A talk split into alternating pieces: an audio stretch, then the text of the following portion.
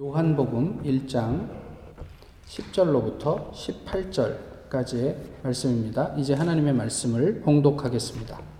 그가 세상에 계셨으며 세상은 그로 말미암아 지은 바 되었으되 세상이 그를 알지 못하였고 자기 땅에 오매 자기 백성이 영접하지 아니하였으나 영접하는 자 곧 그 이름을 믿는 자들에게는 하나님의 자녀가 되는 권세를 주셨으니 이는 혈통으로나 육정으로나 사람의 뜻으로 나지 아니하고 오직 하나님께로부터 난 자들이라.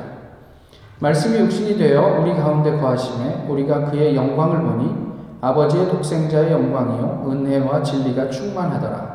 요한이 그에 대하여 증언하여 외쳐 이르되 내가 전에 말하기를 내 뒤에 오시는 이가 나보다 앞서는 것은 나보다 먼저 계심이라 한 것이 이 사람을 가리킴이라 하니라. 우리가 다 그의 충만한 데서 받으니 은혜 위에 은혜로라. 율법은 모세로 말미암아 주어진 것이요 은혜와 진리는 예수 그리스도로 말미암아 온 것이라.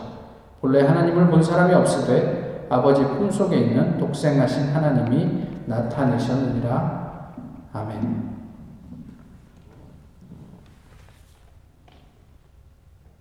요즘 한국은 뭐 천만 반려인 지대 뭐 이런 걸 이야기를 합니다. 뭐 개나 고양이는 물론이고요.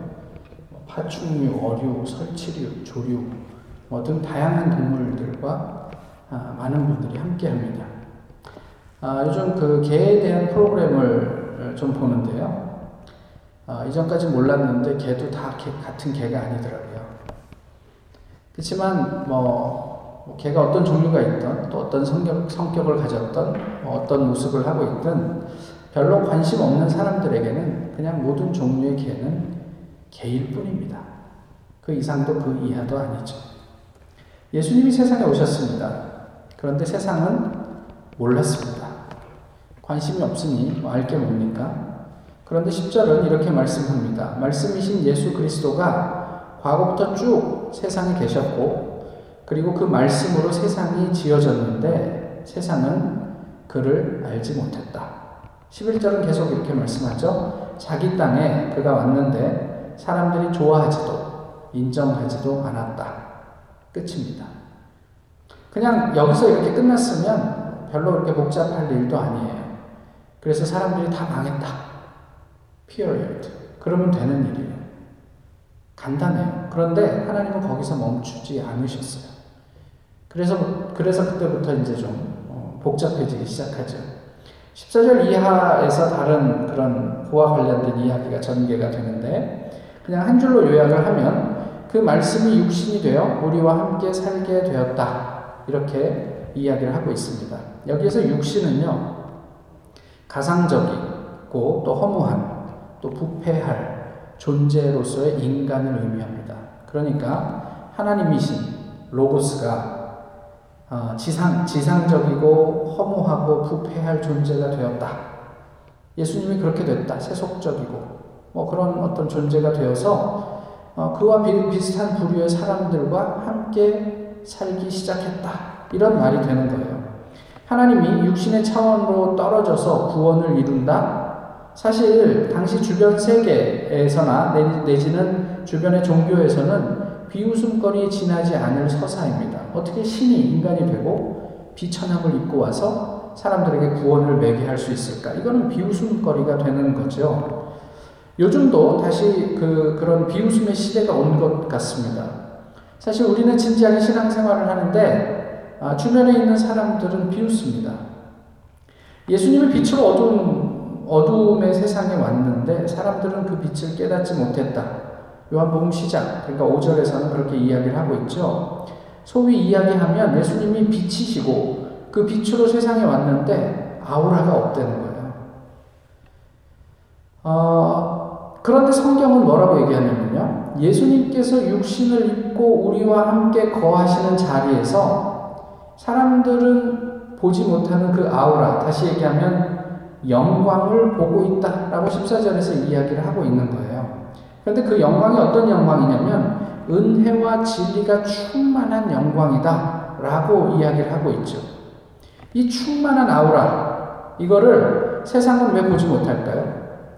왜 사람들은 그것을 보면서 아 이제 뭐 코미디 찍네 그러면서 비웃기만 할까요? 물론 이것은 우리 그리스도인들의 어떤 미성숙함에서 비롯된 어, 결과가 많이 있겠지만 그럼에도 불구하고 성경의 말씀, 특히 오늘 본문이 말씀하시는 바 생명의 빛은 인간의 이러한 한계를 초월하고 충분히 압도할 만한 힘을 가지고 있습니다. 적어도 세례 요한은 그것을 분명하게 보고 있었어요. 그런데 여전히 세상은 알지 못한대요. 왜일까요? 당시 신앙 좋은 유대인들은 대체 무엇을 하고 있었던 것일까요? 아니, 무엇에 집중하고 보고, 무엇을 보고 있었던 것일까요? 여기서 잠시 요한복음에서 아주 중요한 개념인 진리에 대해서 좀 이제 말씀을 좀 나누어 보면요. 히브리인에게 있어서 진리는 진실함입니다. 이 진실하다라는 것은 믿을 수 있다라는 것을 이야기해요. 근데 이 믿을 수 있다는 것은 어디에 근거하고 있냐면 시간 속에서 거듭되는 역사에 근거하고 있어요. 그러니까 이 사람은 시간 속에서 검증이 되어 있어요. 그래서 믿을 수 있는 것, 그것을 진실하다. 그리고 그것이 진리다. 라고 얘기를 하는 거죠.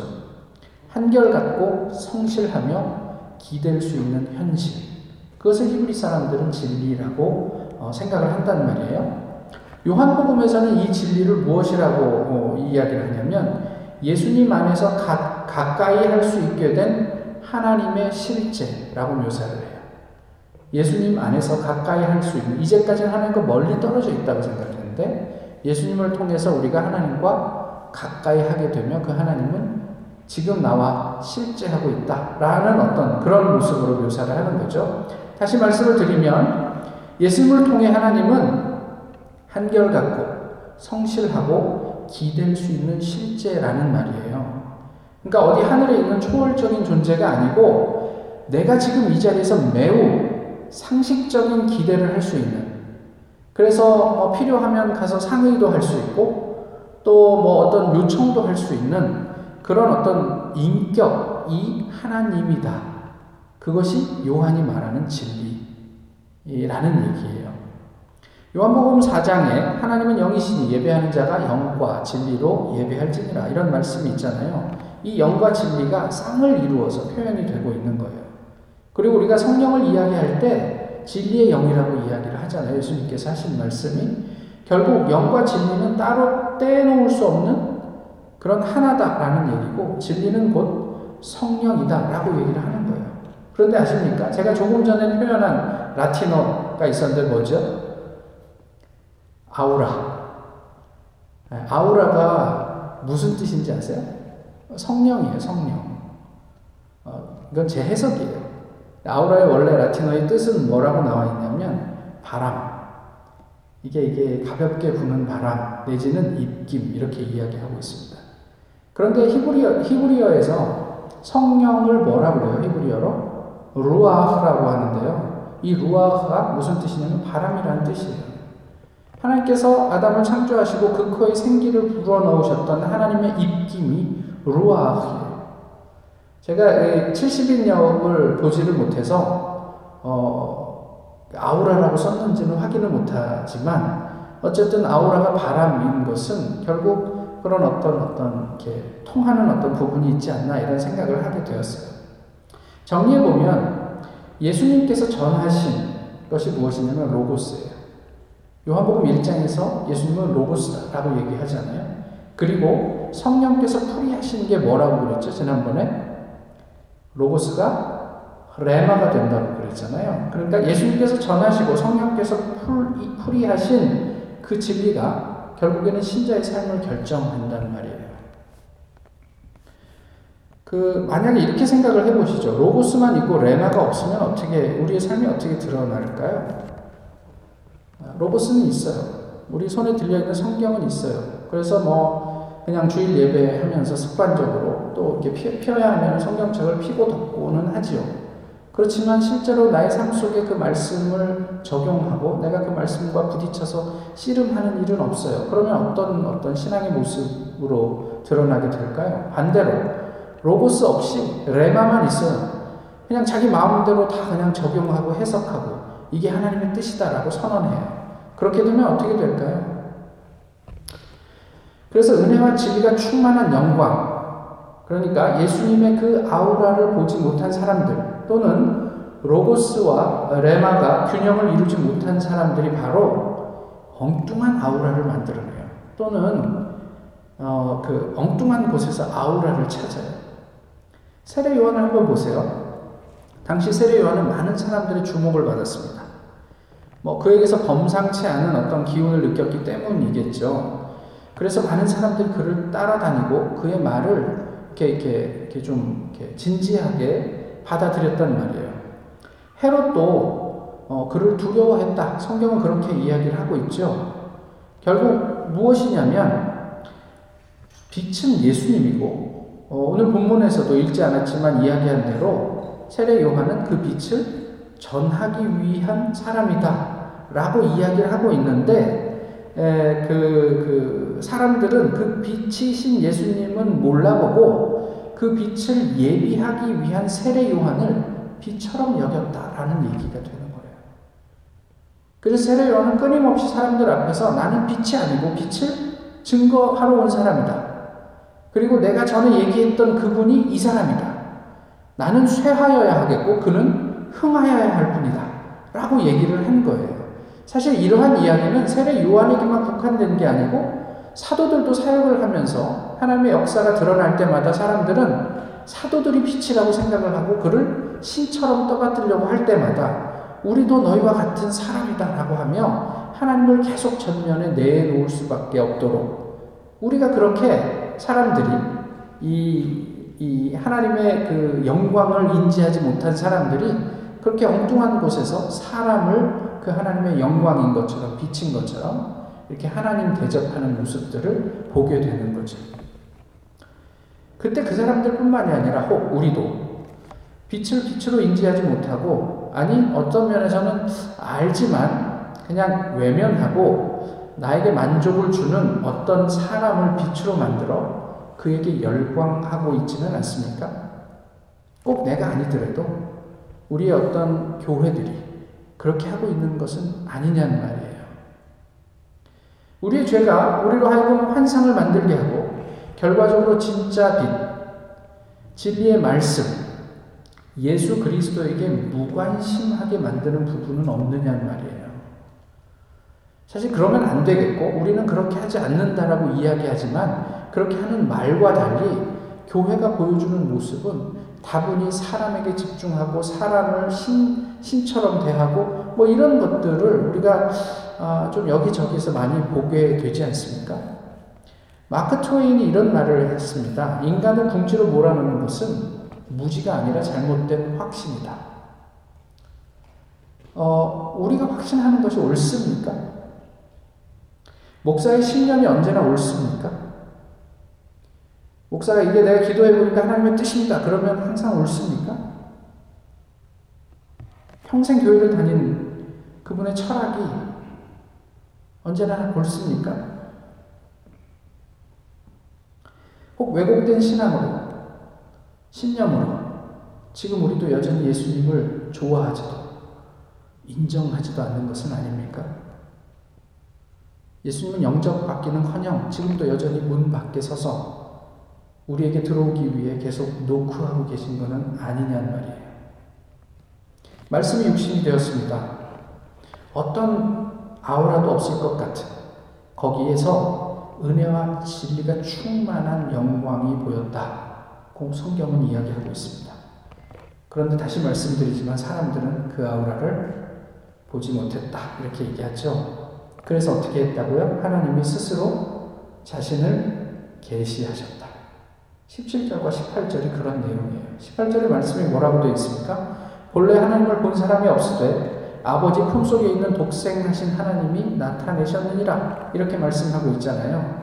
이 계시를 통해 다시 얘기하면 로고스 예수 그리스도를 통해 우리는 진실한 하나님의 실제를 경험하고 있습니까?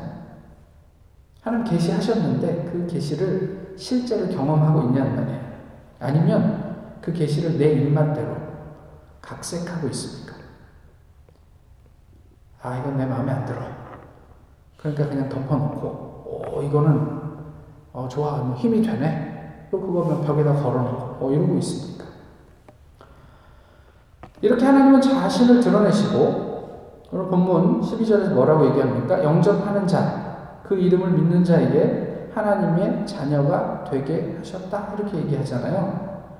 하나님은 로고스의 무지한 사람들을 위해 또 그 빛을 외면하는 사람들을 위해 자신을 주셨습니다. 무엇을 통해요? 예수 그리스도라는 이름을 통해 하나님을 드러내시고 우리에게 주셨다라고 얘기를 하고 있어요.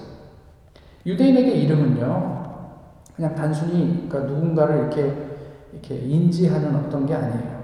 유대인에게 있어서 이름은 그 사람 자체이고 인격이고 그 사람의 역사입니다. 그래서 그 이름을 믿는다는 것은 아, 예수님의 인격과 삶을 따르는 것을 의미해요. 어, 내가 예수를 믿어? 그의 존재를 믿는 게 아니고 이름을 내가 믿는다는 것은 그분의 인격 전체와 그분이 살아간 삶의 행적을 내가 따른다는 것을 의미해요.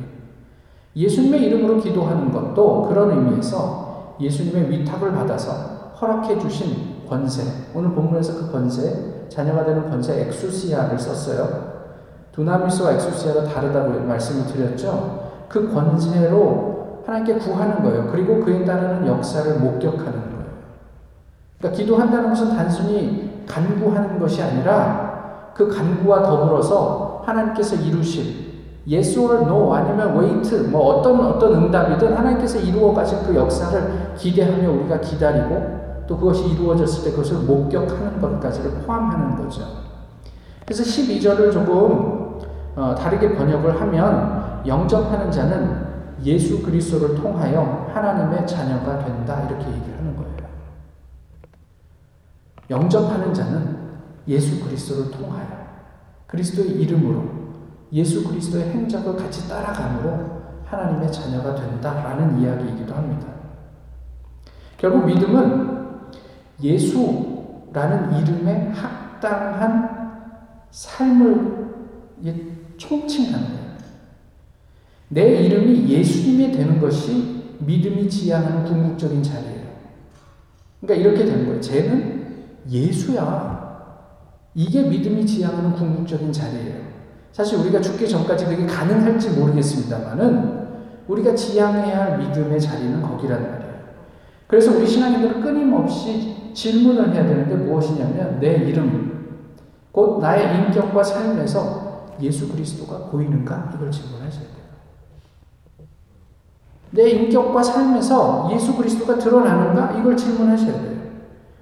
오늘 본문은 독생자 예수를 통해 하나님을 보이셨대요. 그렇게 얘기를 하고 있어요. 예수님은 그의 인격과 삶을 통해서 아버지 하나님을 보여주셨어요. 제자들이 빌립이 묻습니다. 하나님을 우리에게 보여주십시오.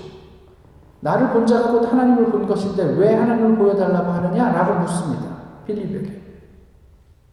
예수 그리스도를 통해서 하나님을 보여주셔서 본래 하나님을 본 사람이 없는데 이미 하나님께서 그렇게 예수님을 통해 계시하셨는데 예수님을 쫓아다니던 빌립도 그것을 인지하지 못하고 예수님한테 하나님을 보여달라고 요청을 하는데 거기에 대해서 예수님이 하신 말씀이에요. 나를 본 자는 곧 하나님을 본 것이다. 그리고 그 모든 권세를 우리에게 주셨어요. 우리를 본 사람이 하나님을 본 것입니까? 이게 우리에게 아주 중요한 질문이 되는 거죠. 예수를 제대로 인지, 인지하지 못하고 여전히 어두운 가운데 있는 인간을 위한 하나님의 열정. 자기 아들을 포기하면서까지 그 인간들을 구해내려는 하나님의 열정이 보이십니까? 어떻게 해서든 우리를 구원해내려는 예수님의 사랑이 느껴지십니까? 오늘도 성령은요, 우리의 둔하고 미련함을 걷어내고 구원의 자리에 우리를 인도하기 위해서 우리 가운데서 성실하게 역사하고 계십니다. 이 하나님의 열정과 사랑, 그 성실하심을 외면하지 마십시오. 어, 플라시도 도밍고에게 극찬을 받았고요. 뭐 100년에 한 번 나올 만한 소리라는 평을 들으면서 유럽의 오페라를 주름 잡던 사람이 있었습니다. 근데 갑자기 찾아온 병 때문에 아, 한쪽 성대가 마비됐어요. 성악가가 성대가 마비됐으니 노래는 이제 더 이상 할 수가 없게 되는 거죠. 더 이상 노래는 할 수 없을 것이다. 아, 라고 어, 의사들이 얘기했습니다. 그렇지만 지금도 여전히 노래하고 있는 사람이 있습니다. 그 사람이 이렇게 얘기했어요. 자기가 아, 이렇게 목소리를 잃고 어, 그리고 나서 이제 애를 써서 어쨌든 교회 안에서 교회에서 이제 찬송을 부른 다음에 이런 얘기를 했어요. 찬송가라는 것은 누구나 할 수 있는 것입니다. 노래를 잘하든 못하든 하나님은 전혀 상관하지 않아요. 오직 내 마음을 올려드리는 것이기 때문이죠. 찬송가라는 것은 소리의 의미, 소, 소리에 의미를 두는 것이 아니고 내 마음의 기도에 의미를 두고 있기 때문에 찬송은 마음을 움직이는 노래라고 할 수 있지요. 어, 물론 과거의 소리는 더 이상 낼 수 없습니다. 그러나 그는 하나님을 찬양하며 여전히 성악가로 활발하게 활동을 하고 있어요. 그의 모습을 보면서 아, 그의 아주 친한 친구인 와지마 도타르, 어, 도타로라는 음악 그 프로듀서가 이렇게 이야기를 합니다. 가장 기뻤던 것은 그의 음악의 근간이 더 두터워졌음을 발견한 것입니다. 목소리가 나오는지의 여부와 상관없이 예술가의 혼이라는 것은 아이러니하게도 이런 일이 있음으로 해서 더 커지는 것이 아닌가 생각했는데 정말 감동적인 멋진 노래였습니다. 무슨 노래를 듣고 이런 평을 했냐면 그냥 TV로 그, 그 녹화 영상을 보고 난 다음에 한 건데요. 어, 수술을 받고 성대 그 복원 수술을 받고 어, 처음으로 목소리를 잃은 후에 처음으로 교회 예배 자리에서 특송하는 모습을 보고 평가한 이야기예요. 그러니까 목소리 제대로 나오지 않죠. 올라가지도 않아요. 그런데 하나님을 찬양하는 그를 보고 어, 그를 지근에서 도왔던 그가 수술을 받고 뭐 이렇게 회복할 수 있도록 정말 어, 자기 몸처럼 이렇게 그를 도왔던 아, 이 일본인이 그렇게 이야기를 한 거예요. 목소리가 나오는지의 여부와 상관없이 예술가의 혼이라는 것은 아이러니하게도 이런 일이 있음으로 해서 더 커지는 것이 아닌가 생각했습니다. 무엇이 아우라입니까? 오페라 무대에서 수많은 사람들의 환호를 이끌어내는 것입니까? 와, 저 사람은 진짜 100년에 한 번 나올 만한 천상의 목소리다. 이것이 아우라입니까? 그것은 부패하고 허무한 육신에 지나지 않는다는 것을 성악가 베제철은 목소리를 잃은 후에 깨달았습니다. 그 이전에도 그는 그리스도인으로 살았지만 그의 삶에는 자신의 이름만 있었을 뿐이었어요. 그의 진정한 아우라는 화려한 오페라 무대에서보다는 목소리를 잃은 후에 드러났습니다. 자신의 소리에 의미를 두지 않고 하나님만을 바라며 찬송한 예배의 자리에서 빛이 났습니다. 그 신앙 고백이 친구에게 전해진 예술가의 혼 아우라가 아니었을까 싶어요. 우리에게 무엇이 아우라입니까? 하나님의 은혜와 진리가 담뿍 담긴 예수님의 비천함이 아닐까요? 우리는 별로 그러고 싶지 않은데 그 예수님의 비천함이 하나님의 은혜와 진리가 듬뿍 충만하게 있는 주님의 영광이 아니겠습니까? 우리에게서 보이는 예수 그리스도의 모임이, 모임 모습이 진정한 우리의 영적인 능력입니다. 우리가 어떤 말을 하건 사람들이 목격하는 예수 그리스도의 모습, 우리를 통해 목격하는 예수 그리스도의 모습이 그 사람의 영적인 수준입니다. 우리를 통해 드러나는 예수 그리스도, 그것이 궁극적으로 구원받은 자의 권세임을 오늘 성문은 우리에게 알려주고 있습니다. 아우라가 영어로 뭡니까? 모르세요? 오라예요, 오라. 아우디가 아니고 오디인 것처럼. 오라입니다. 죄인은 오라를 받으라. 아시죠? 하나님 앞에 죄인으로 겸손하게 오라를 받으십시오. 그리고 그 오라줄로 우리의 죄의 관세를 묶어버리십시오. 그리고 예수님의 아우라, 오라를 예수님의 영을 받아 하나님의 자녀로서의 권세를 누리시기를 빕니다. 하나님께서 은혜와 진리가 충만한 예수님의 영광을 2021년 우리 모두의 삶에 넉넉하게 채워주시기를 소망합니다. 기도하겠습니다. 귀하신 주님, 오늘도 주님 앞에 서게 하심을 감사합니다. 여러 가지로 연약하고 부족한 저희들이지만 주님께서 허락해 주신 은혜를 돌아보며 감사하는 마음으로 새해 첫 아, 주일 예배를 주님께 올려드립니다. 올 한 해도 어, 여러 가지로 쉽지 않겠지만 하나님의 은혜 가운데 주님의 진리의 영과 더불어 어, 넉넉하게 감당하며 승리하는 한 해 될 수 있도록 인도하시고 역사해 주시옵소서.